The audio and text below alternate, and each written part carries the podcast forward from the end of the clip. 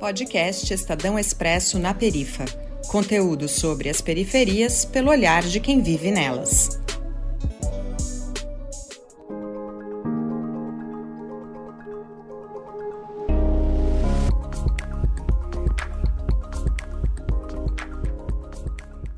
Olá, eu sou Arthur dos Anjos, radialista independente. Seja bem-vinda a mais um Expresso na Perifa. Hoje, nossa conversa é sobre democracia e quem vai nos ajudar a compreender melhor sobre o assunto é o filósofo Vitor Froli Cortez. Ele é graduado e mestrando em filosofia pela USP. Iniciando nossas perguntas, Vitor, o que é democracia? Primeiro lugar, queria agradecer pela oportunidade de participar desse podcast e poder discutir esse tema que é tão importante para que a gente entenda um pouquinho melhor as complexidades desse contexto político e histórico que perpassa o nosso tempo. Bom, a democracia, em linhas gerais, é um regime político marcado pela ênfase na participação, direta ou indireta, né, da maioria da população nos assuntos públicos e no governo em geral. O termo é grego, né? ele se origina de duas palavras gregas. Demos pode ser traduzida como povo ou maioria, ou enfim, o comum dos cidadãos de um determinado lugar, de um país ou de uma cidade. E kratos, que é melhor traduzida como força, mas nesse contexto pode ter o sentido de poder também. Assim sendo, democracia é então poder do povo ou governo do povo. Esse regime tem a sua origem histórica no século 6 e 5 a.C., na cidade de Atenas, na Grécia. Essa cidade ela era governada por um regime monárquico, com a participação de uma aristocracia local, uma elite local vinculada às terras da região. E a partir desses dois séculos, e com o trabalho de dois legisladores dessa cidade, primeiro Solon no século VI e depois Clístenes no século V, esse regime ele é reformado e passa então a ter uma série de dispositivos constitucionais característicos da democracia, em particular uma assembleia participativa, que era a Boulé, uma assembleia popular composta pelos cidadãos de diferentes distritos da cidade que cumpriam com funções legislativas, votavam leis, tomavam decisões nesse sentido e também escolhiam via eleição ou então por sorteio representantes e magistrados de outras instâncias da Constituição Democrática Ateniense. É importante que a gente passe por esse contexto para que a gente consiga entender um pouco as transformações da democracia desde a antiguidade até os dias de hoje, como eu estava descrevendo antes, a democracia grega ela se caracteriza por ser uma democracia direta ou participativa.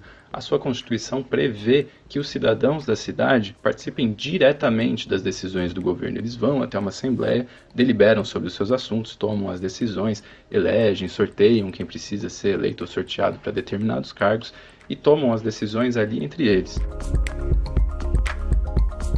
é bem diferente do nosso contexto contemporâneo, que se caracteriza pelas democracias ditas indiretas ou representativas. Né? Por uma série de questões demográficas, o tamanho dos estados mudou muito, a cidade ateniense era muito menor do que, enfim, um país como o nosso, né, que é gigantesco, tem uma população muito maior.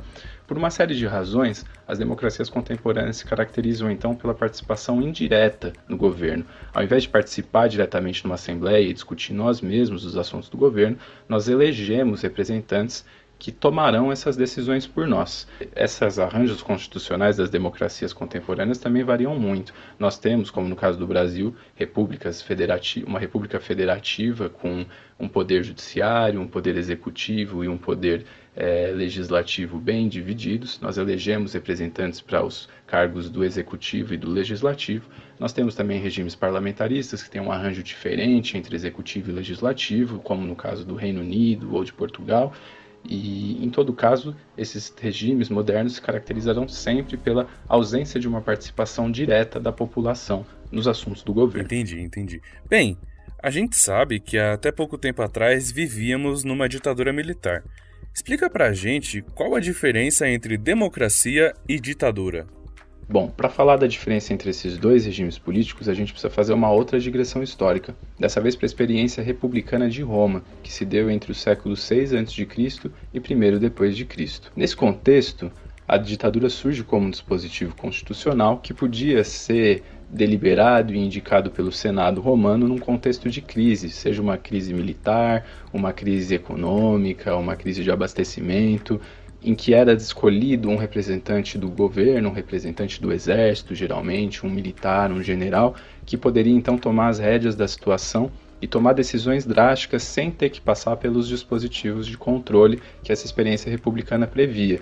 Tinha-se a participação do Senado, você tinha também o poder executivo que esse Senado cumpria, e você tinha também assembleias democráticas entre os plebeus que estabeleciam mecanismos de controle das decisões dos cônsules. No caso de uma ditadura ser estabelecida a partir da deliberação do Senado, o ditador então centraliza todo o poder executivo, legislativo e jurídico sob sua decisão por um determinado período de tempo. Então ele não precisa passar pela verificação do Senado ou do tribunato para tomar uma decisão. Porém, a ditadura na antiguidade romana tem um prazo específico para acabar. Ela podia durar entre mais ou menos seis meses a um ano, e é depois desse período o ditador era obrigado a ceder o poder e os dispositivos republicanos eram reestabelecidos. Bom, na contemporaneidade, o termo ditadura começa a ser utilizado para se referir a experiências políticas distintas e mais específicas do nosso período histórico, em particular, regimes estabelecidos a partir de golpes militares. Esse é o principal aspecto da ditadura contemporânea ou moderna, das ditaduras a partir do século XIX e XX. Nós temos vários casos históricos que podem ser usados como exemplo. Os mais destacados e conhecidos para a gente são os casos da América Latina, que passou por uma série de golpes militares entre os anos 60 e 70, onde se estabeleceram diferentes regimes ditatoriais, como por exemplo no caso do Brasil, a partir do golpe militar de 64 em que se estabeleceu uma ditadura militar que duraria até o ano de 1985. Com o poder centralizado na mão de um grupo específico, no caso os militares, e sem os mecanismos de controle representados pelos outros poderes, que geralmente compõem uma constituição democrática, no caso o legislativo e o judiciário, esse governo ditatorial pode tomar as decisões que quiser. E o faz, e toma decisões bastante autoritárias. Repressão de protestos, perseguição de opositores políticos, tortura e execução de uma série de civis e opositores políticos do governo, para além da censura de diferentes veículos midiáticos e artísticos. Falando assim, é, é, notável que existe muita diferença entre uma e outra. E eu queria saber se é possível que existam falhas no sistema democrático. Uma coisa muito importante para a gente ter claro quando a gente está falando de sistemas políticos em geral é que nenhum deles é perfeito. Todos eles têm suas falhas, e não é diferente no caso da democracia. Para falar da principal deficiência dessa, me parece que é legal destacar que a democracia nunca foi universal ou completamente participativa, nunca contou com a totalidade da sua população no governo. Se a gente for pensar no caso ateniense, por exemplo, nós dissemos há pouco que os cidadãos podiam participar de todas as decisões do governo. Legal, mas quem são os cidadãos no caso de Atenas? São filhos de pais e mães atenienses, proprietários de terra, com 35 anos ou mais, e homens. Grande parte da população não participa, portanto, do regime. Você pensa, se a gente for colocar em números, é no auge da democracia ateniense, aproximadamente 20% da população total da cidade participava de fato do governo.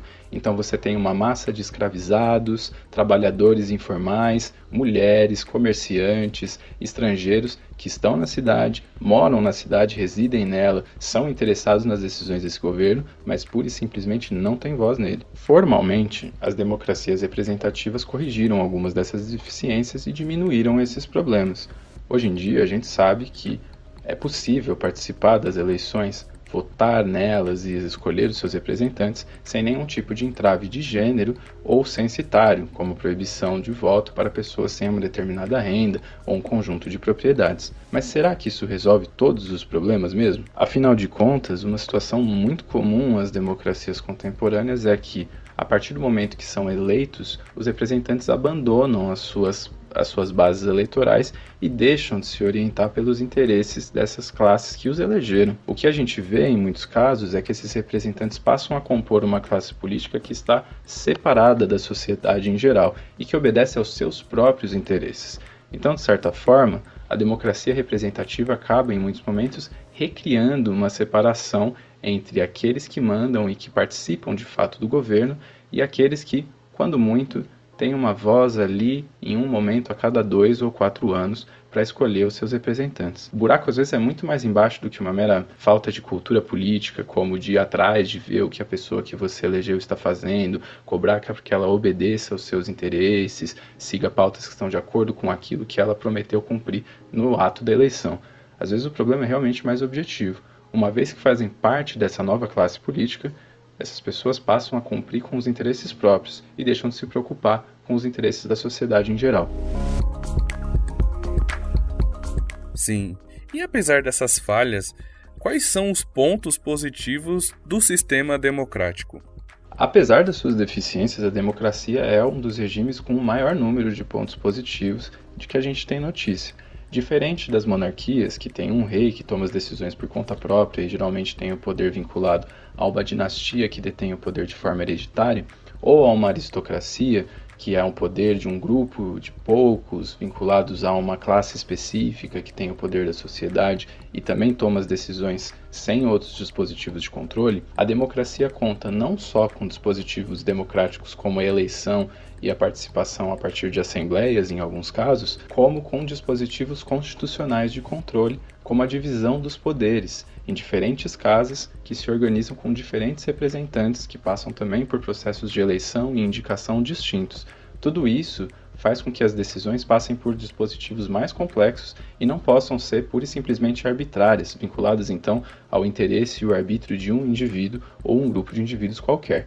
Esse talvez seja o principal ponto positivo da democracia. Esse é um dos principais aspectos formais da democracia, mas está muito longe de ser o único. Enquanto um regime é caracterizado pela participação de todos, a democracia ela estimula a reflexão e o debate sobre aquilo que é pertinente à nossa vida e ao nosso governo. Isso é muito importante. Apesar das limitações formais das democracias representativas, existem espaços de participação direta para além dos espaços institucionais aos quais nós podemos nos vincular. Nós podemos, como a gente sabe, demonstrar as nossas inquietações políticas e protestos, podemos nos vincular a associações não institucionais de ação direta, como órgãos, ONGs, instituições de militância, órgãos de militância, e podemos então expressar os nossos interesses de forma mais objetiva. O principal aspecto da democracia nesse sentido é permitir que a diversidade e pluralidade da nossa sociedade se expresse no regime de alguma forma, seja institucionalmente, seja extra-institucionalmente. Bom, gente, então é isso. A gente encerra assim e agradece a participação do filósofo Vitor Froli Cortez que deu uma aula muito boa sobre o que é democracia. E até a próxima! Este episódio teve pauta, coordenação e direção do Lucas Veloso. A reportagem e a apresentação são do Arthur dos Anjos. Bárbara Guerra sonorizou e finalizou o programa. Locução de abertura e encerramento, Viviane Zandonade.